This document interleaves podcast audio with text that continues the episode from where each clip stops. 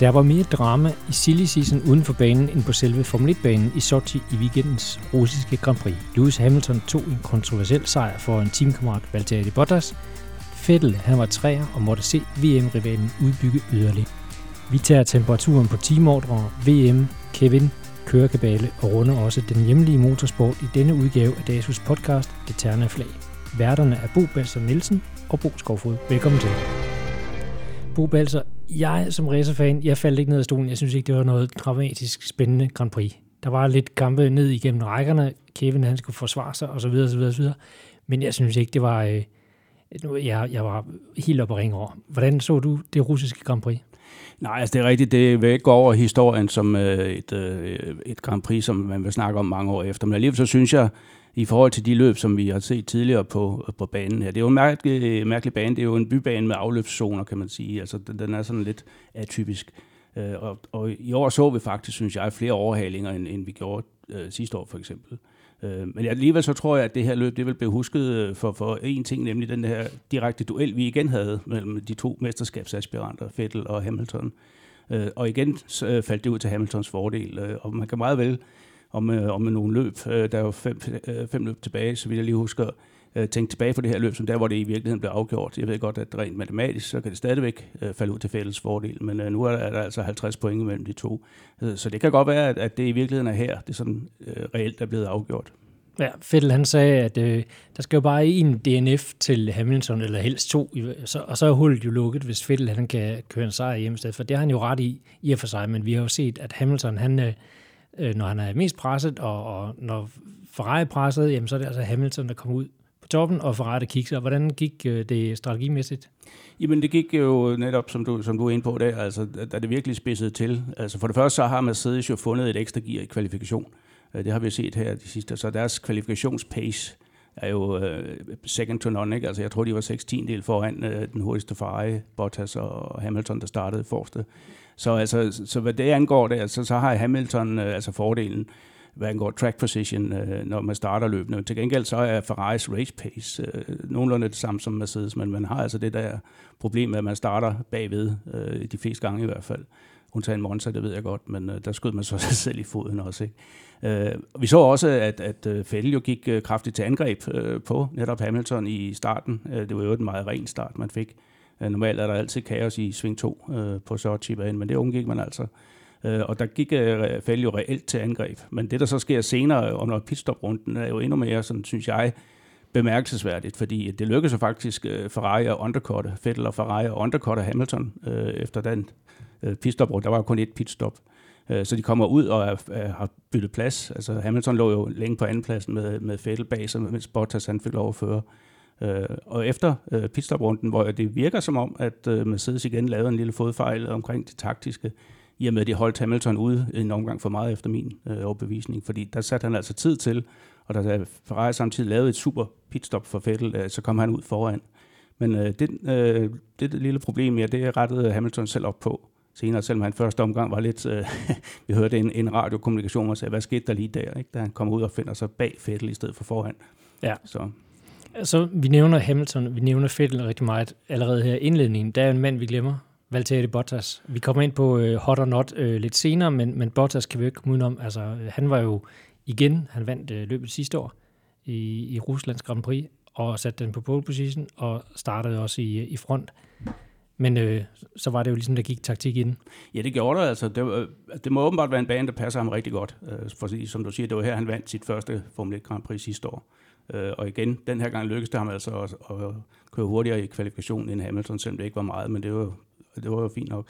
Og han tager over starten og, og kører i og for sig et fejlfrit løb, øh, indtil han så på et tidspunkt bliver offer for, for taktik øh, fra, fra Mercedes ledelsens side.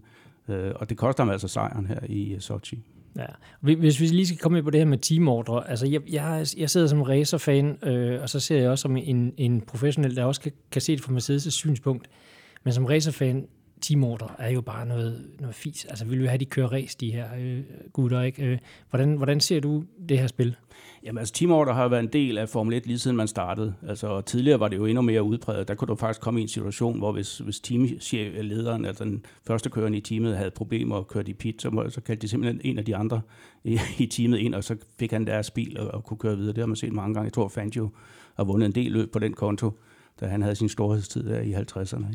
Så for mig er det egentlig en naturlig del. Jeg synes, det er sådan er lidt, øh, måske, jeg ved ikke, om man kan kalde det befriende, men altså, det, det foregår jo helt åbenlyst nu. Altså, vi hørte jo også øh, øh snakken frem og tilbage mellem, øh, mellem Toto Wolf og, og Valtteri Bottas og sådan noget, og, og Hamilton lagde jo heller ikke øh, efter løbet skjult på, at øh, det her det var en sejr, han fik for æren. Ikke?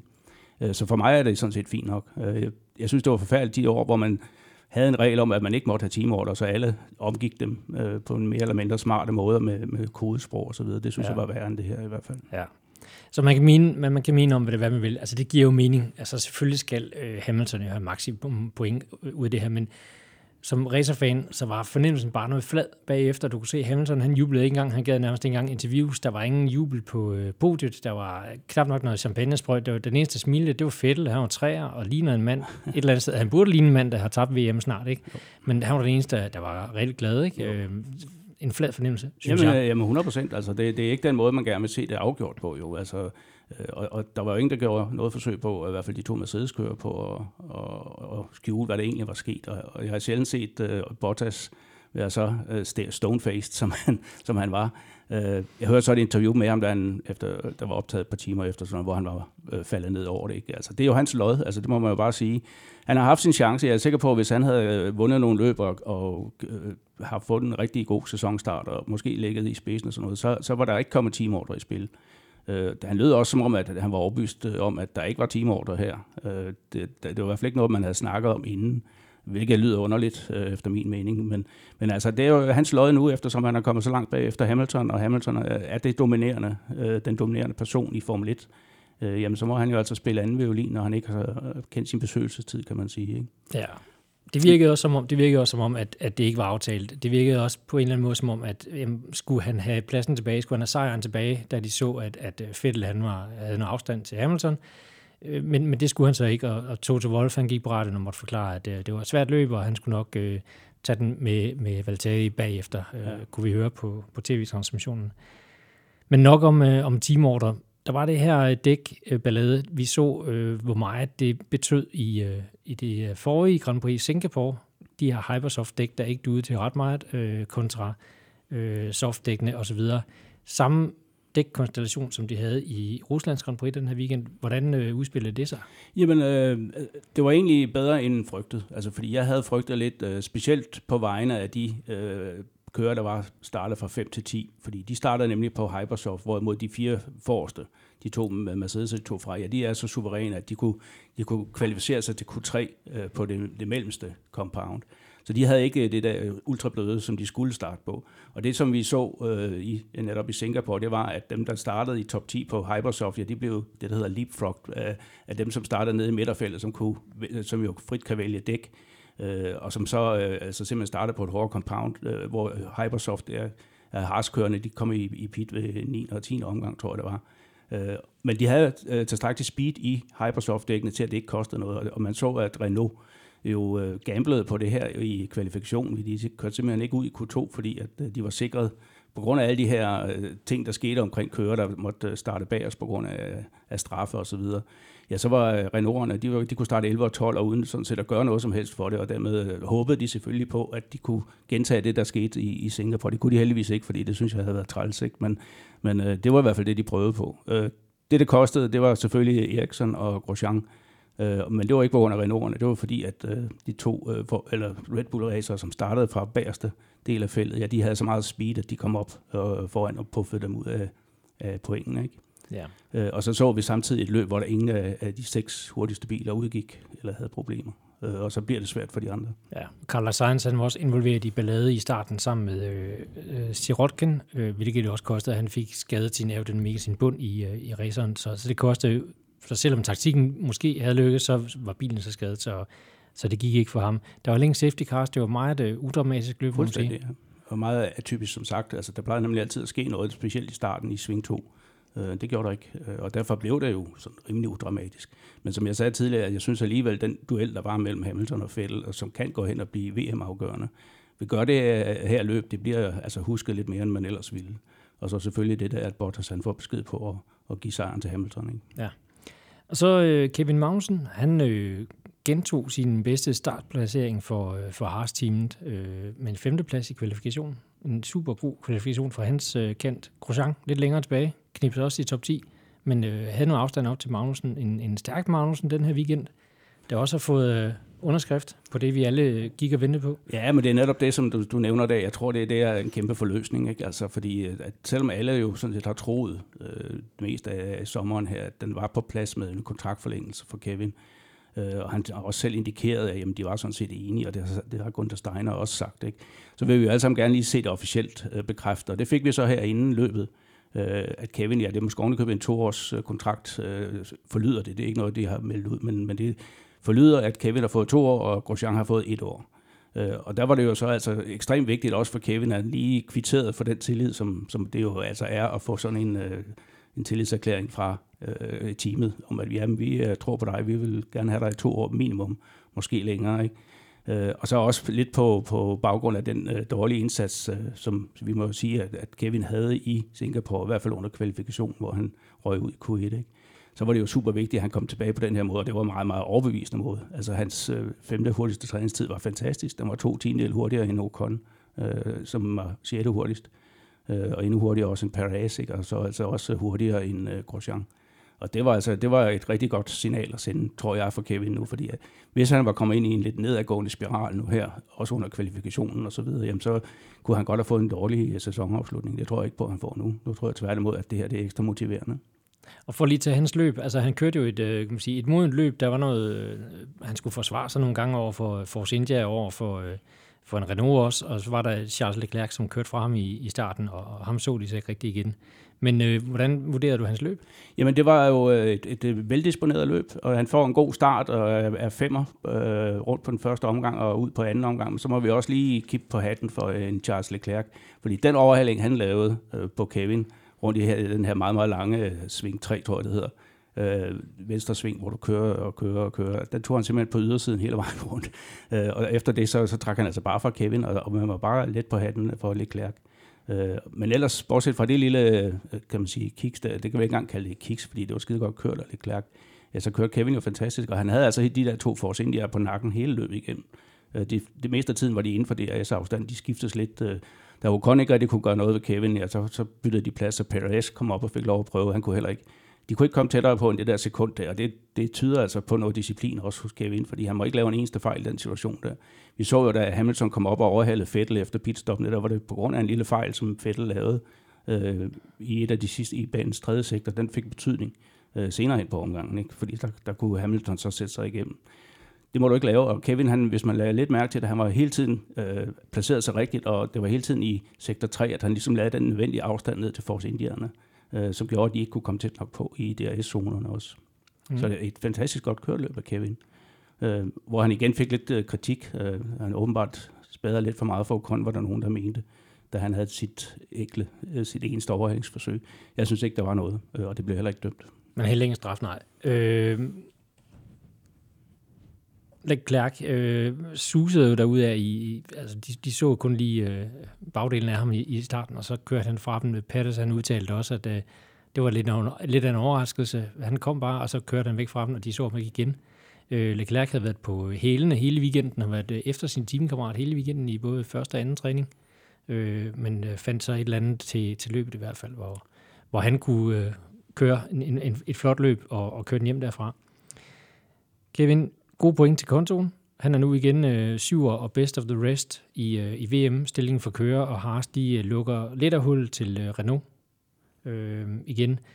Hvis vi skal sådan øh, runde, øh, hvem der var hot eller not i, i weekendens løb i Rusland, Ja, altså hot, det, det er der jo ingen tvivl om. Altså Hamilton selvfølgelig, øh, men han er jo ikke så hot, som han plejer at være, fordi den her gang var det altså, der skulle han have hjælp til at vinde. Øh, men igen, der, der laver han øh, det afgørende arbejde mod, mod Fettel, så man kan jo ikke komme udenom ham. Men ellers vil jeg bare pege på en øh, Max Verstappen, ikke? Altså han starter nede, kan ikke huske, om det var sidste startrække eller næste sidste, Øh, og i løbet af 10 omgange, der var han oppe øh, omkring top 6, ikke? Øh, og kørte bare fantastisk. Og i mål var han altså næsten et minut foran øh, øh, Daniel Ricciardo. Øh, jeg ved godt, Ricciardo havde også et problem med sin frontspoiler. Han fik øh, byttet frontspoiler, da han kom ind til sit pitstop. Men alligevel at slutte et minut efter øh, Verstappen. Øh, det, det virker som om, at Ricciardo nærmest har resigneret nu, altså sagt, at okay, jeg skal bare have tiden til at gå så jeg kan komme væk herfra. Ikke? Fordi, fordi han får altså klø af, af Verstappen, det gør han. Ja. Uh, Verstappen lå faktisk og ført løbet længe, men det var på grund af, at de var startet på hårdt dæk. Ikke? Uh, men, men slutter kun femmer, altså, men, men altså, igen synes jeg, at han viser den der aggressivitet og, og, og den mentale styrke og den frygtløshed, som, som efterhånden har, har synonym med Max Verstappen. Og han skar sig jo gennem feltet på, på softdækken, altså på ja. det gule. Den det hårde dæk. Ja, præcis. Ja. Øh, værd at bemærke. Men i hvert fald en hot fødselsdagsbarn Verstappen. Han blev 21 år i går. Og så selvfølgelig Charles Leclerc, ja. brandvarm, ikke? Øh, og det er selvfølgelig også øh, måske på baggrund af, af de nyheder, der er kommet på det seneste, hvor man han skal være hos Ferrari og sådan noget. Uh, han kan gå på vand i øjeblikket og, og udstiller jo Marcus Eriksson, som ellers gør det udmærket, ikke? Men, men han er jo ikke i nærheden af ham. Nej. Øhm, dem, der ikke var så hårde? Vi har nævnt en, Ricciardo. Uh, ja. Jeg har aldrig troet, jeg skulle sige det om Daniel Ricciardo, fordi han plejer jo netop at være synonym med, med optimisme og gå på mod og så videre, og et stort smil og det hele. Men det smil er altså stivnet noget her de, sidste øh, par måneder, synes jeg, fordi, fordi øh, efter det er blevet klart, at øh, han ikke kører hos Red Bull. mere. jeg ved ikke, om man, om han også får noget, om de straffer ham lidt med materiale. Det tror jeg nu ikke, de gør. Men, men ellers not, ja, men altså, øh, Renaults fejlede, forfejlede strategi, øh, det har det egentlig godt af, kan man sige. Ikke? Øh, med, jeg tænker på kvalifikationsmæssigt. Ikke? Ja, og, og de virker jo heller ikke, som om de havde farten. Og Nej, de har også selv erkendt, at jamen, de, ja. de var sgu ikke lige der, Nej. hvor de gerne ville være. Men de lurpassede, og det gik galt. Ikke? Altså, og så var der Toro Rosso, de holdt jo samlet to omgange eller sådan noget, og røg begge to af, og det viser sig så, at det er en, en, en, en bremsefejl simpelthen, der var i bilen. At det var ikke kørende skyld, at de røg af på de første omgang. Øhm, og det kan have noget at gøre med, at de agerer jo rullende laboratorium i øjeblikket for Honda. Øh, og selvom øh, at Honda ikke leverer motor eller øh, bremserne, øh, så har det jo så er det en integreret del af hybridsystemerne nu, om det de opsamler jo energi. Øh, og det kunne noget kunne tyde på, at, de ikke havde fået justeret de her bremser ordentligt, i hvert fald baghjulsbremserne. Ikke? Øh, og det er jo lidt sådan, der skal man have lidt stærk nerver som, som kører, når man, når, man, når man godt ved, at man er ude at teste noget, som egentlig ikke er afprøvet endnu. Øh, hvilket jeg tror, fordi Toro Rosso har kørt egentlig hurtigt om fredagen. Men som jeg også selv sagde, jamen, øh, når nu vi kommer til kvalifikation, så, så skruer uh, Mercedes og Ferrari teams, de skruer op for, for motorpoweren. Så kan vi nok ikke være med, og det kunne de heller ikke. Nej. Okay, så øh, er der sket lidt op i, øh, op, i ugen op til løbet, eller de, de, de to uger, der har været op til løbet. Der er kommet navne på nogle flere sæder. Der er øh, spændende navne, der kommer ind. Øh, en, en lidt ældre bekendt, kan vi godt sige, som røver ud, Markus Eriksson. Øh, Antonio Giovinazzi, som kommer ind i Formel 1. Han kørte to løb sidste år. Øh, og så altså Markus Eriksson, som, som rører ud øh, fra Saubersædet, men bliver i rollen som ambassadør.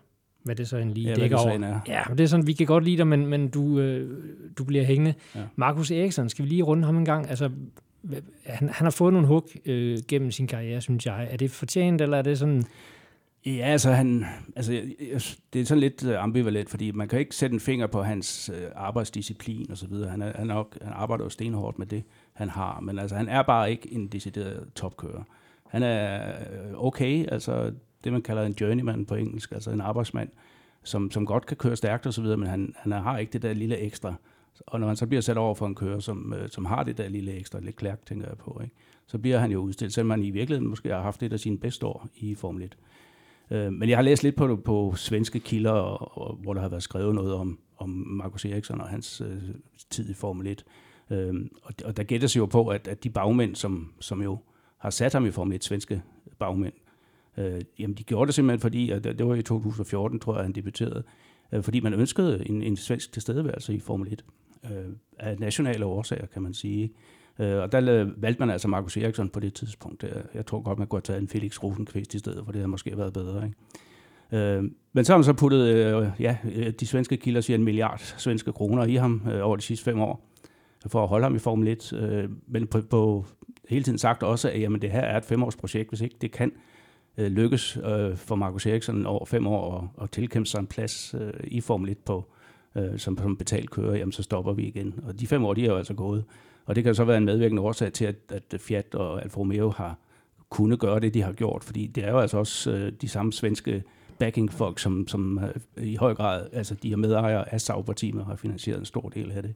De kunne muligvis have sat en stopper for øh, Giovinazzi's øh, entré i Formel 1, men, men øh, det har man altså valgt ikke at gøre. Øh, så, så hvis man skal øh, sådan kort, øh, kan man sige, kan, øh, give en, en, et, en fælles betegnelse for Markus Eriksson, jamen så han har været der. Øh, indimellem har han været god. Øh, det meste tilfælde har han været anonym. Øh, nogle gange så har han været decideret dårlig. Øh, så han kommer ikke han kommer ikke sådan, øh, han kommer ikke tilbage til Formel 1 i hvert fald, øh, det er helt sikkert. Det er et spørgsmål, hvad han så vil, ikke? Om, han, om han vil sige, jamen det, det har jeg prøvet. Ikke? Øh, og hvem det så ellers skulle komme fra Sverige i Formel 1, det har jeg svært ved at sige. Ja. Men altså, man, kan, man kan give ham noget, det er, at han overlevede øh, sine tidligere teamkammerater. Felipe Nasser, som slog ham eftertrykkeligt i, i debutåret, øh, han er ikke i Formel 1 mere.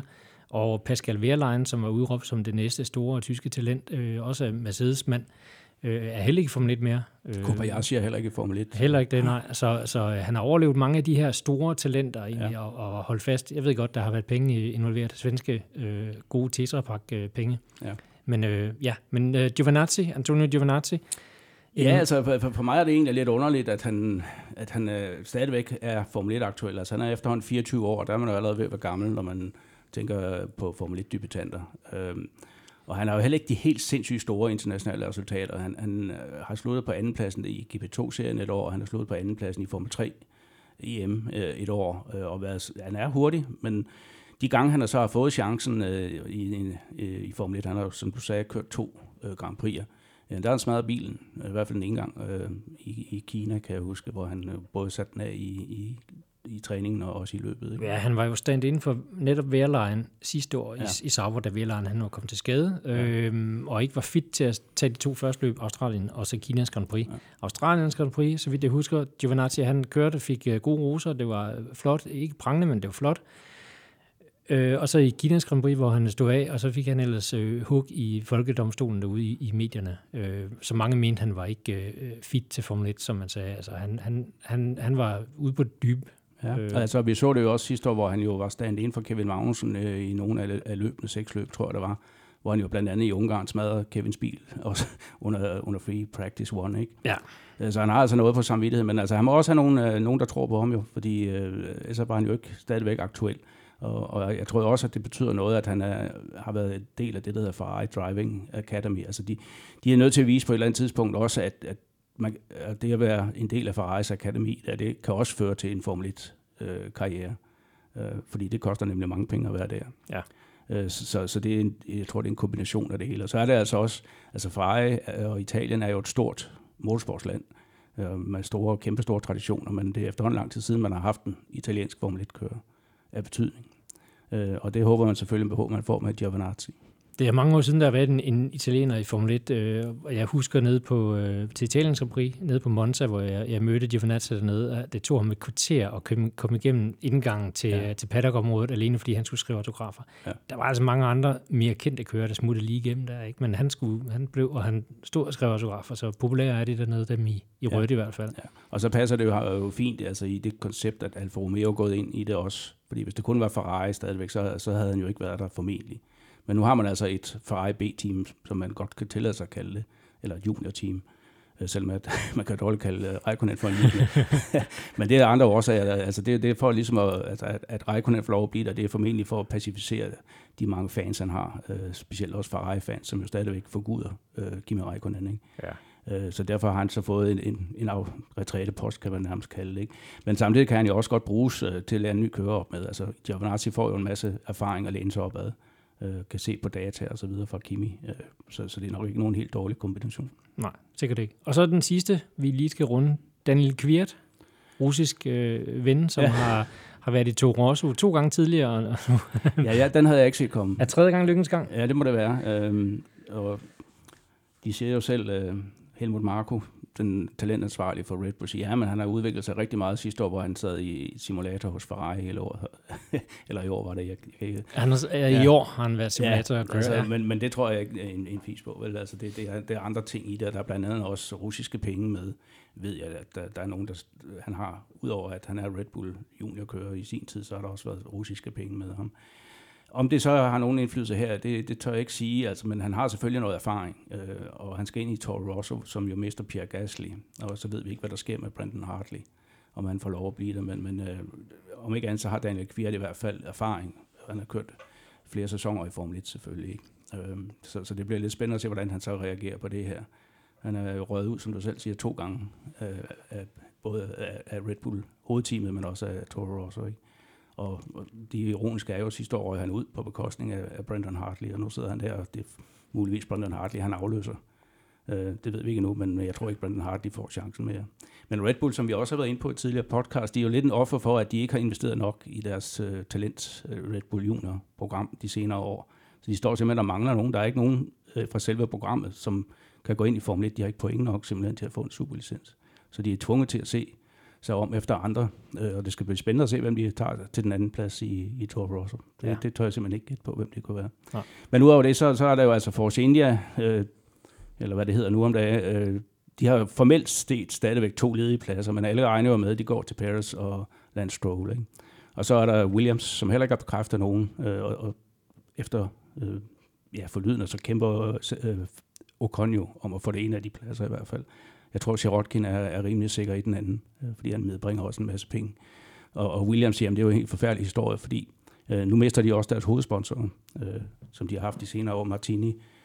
Øh, så de er simpelthen pisket til at have kører med. Øh, efter flydende, så, så er kravet til Mercedes, hvis de vil have Ocon ind. Øh, Mercedes ejer jo Ocon, at de skal komme med 30 millioner dollars øh, i form af motorstøtte, gratis motor til ham. Og det vil øh, Mercedes formentlig ikke. Det har Toto Wolff i hvert fald udelukket. Men der bliver sikkert øh, øh, forhandlet øh, intenst bag lukkede døre omkring de pladser der. Det tør jeg godt sige. Der vi har også en George Russell, som øh, er meget, meget tæt på at blive Formel 2-mester, øh, som også er med Mercedes mm. June, som banker kraftigt på den Williams-dør der.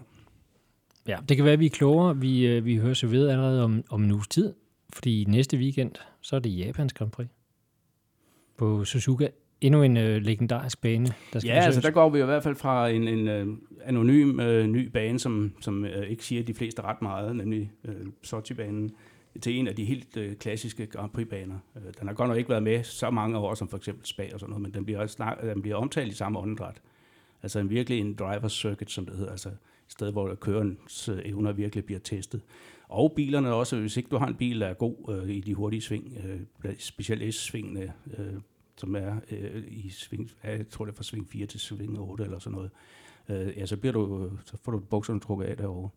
Øh, en smal bane, der er meget kuperet oven i købet, øh, og de fleste kører, de siger, at de elsker den. Øh, Kevin også i hvert fald. Øh, og hvis man kan huske tilbage til sidste år, ja, så var det der, hvor Kevin han lavede sin overhaling på Felipe Massa, som, som jeg virkelig trak overskrifter også. Øh, og det var jo det første løb, hvor Haas-bilerne begge to kom i pointene på samme tid. Øh, jeg tror, de blev nummer 9 og 10 med Kevin foran Grosjean. Ikke? Men altså, det er en, en fantastisk bane. Det eneste problem med den, det er, at man skal så pokkes tidligt op ja. om søndagen. Klokken 07.10 ja. køres løbet. Og det er underkøbet tidligere, var det klokken 5 om morgenen, kan jeg huske, ja. Øh, man skulle op. Øh, men, men en spændende bane, og øh, ja, den ligger jo til Hamilton. Det gør den. Igen en Hamilton? Ja. Er det dit bud? Det er det. Ja, så er det sagt. Ja. Men uh, vi må se, om der, om der sker flere udviklinger i, i sædekabalen op til uh, Japans Grand Prix, altså her i den, den kommende weekend. Hvis vi kigger øh, lidt mod, øh, hvad der ellers sker ude i den store verden, og hvad der er sket for danskerne.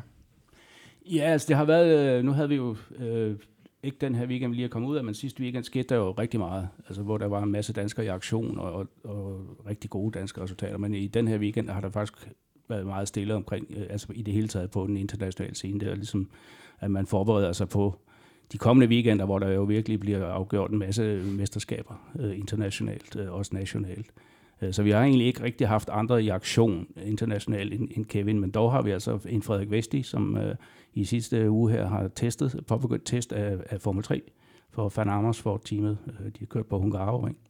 Og det er simpelthen med, med henblik på at, at køre det sidste afdeling af EM i Formel 3 på Hockenheim om et par uger, uh, hvor Frederik er med og skal også teste yderligere inden. Uh, og det er selvfølgelig også som forberedelse for, for næste år. En fuld sæson i Formel 3, det, det er hans mål i hvert fald. Øhm, og han blev nummer 4 i år i, i det tyske Form 4-mesterskab og vandt øh, fire sejre i løbet af sæsonen øh, i forskellige Form 4-mesterskaber. I det hele taget Formel 3 næste år, det, det bliver sådan lidt en, øh, ja, det, det er faktisk lidt en rådet affære, fordi øh, FIA, det internationale øh, bilsforbund, er jo øh, opsat på at få ryddet op i alle de her forskellige formklasser. Og, og det kommer man så også til næste år i det den nuværende GP3 øh, serie. Den bliver kaldt Formel 3, FIA Formel 3 næste år, med stort set de samme biler. Og det bliver altså det officielle FIA øh, Formel, Formel 3 Championship, og de skal køre med ved Formel 1 øh, løbende. Og det er der, vi, vi regner med at have en Christian Lundgaard til start.